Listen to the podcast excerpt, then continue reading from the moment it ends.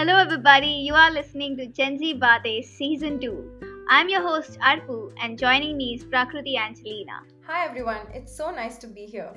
Lockdown has come with its own set of challenges, and life right now looks so different than it did 10 years back.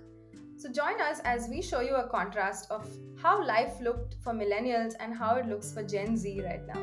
We're going to be discussing topics like identity, education, purpose, mental health, and lots more. So, share this with all your friends and follow us through this journey of discussing life as a millennial and a Gen Z.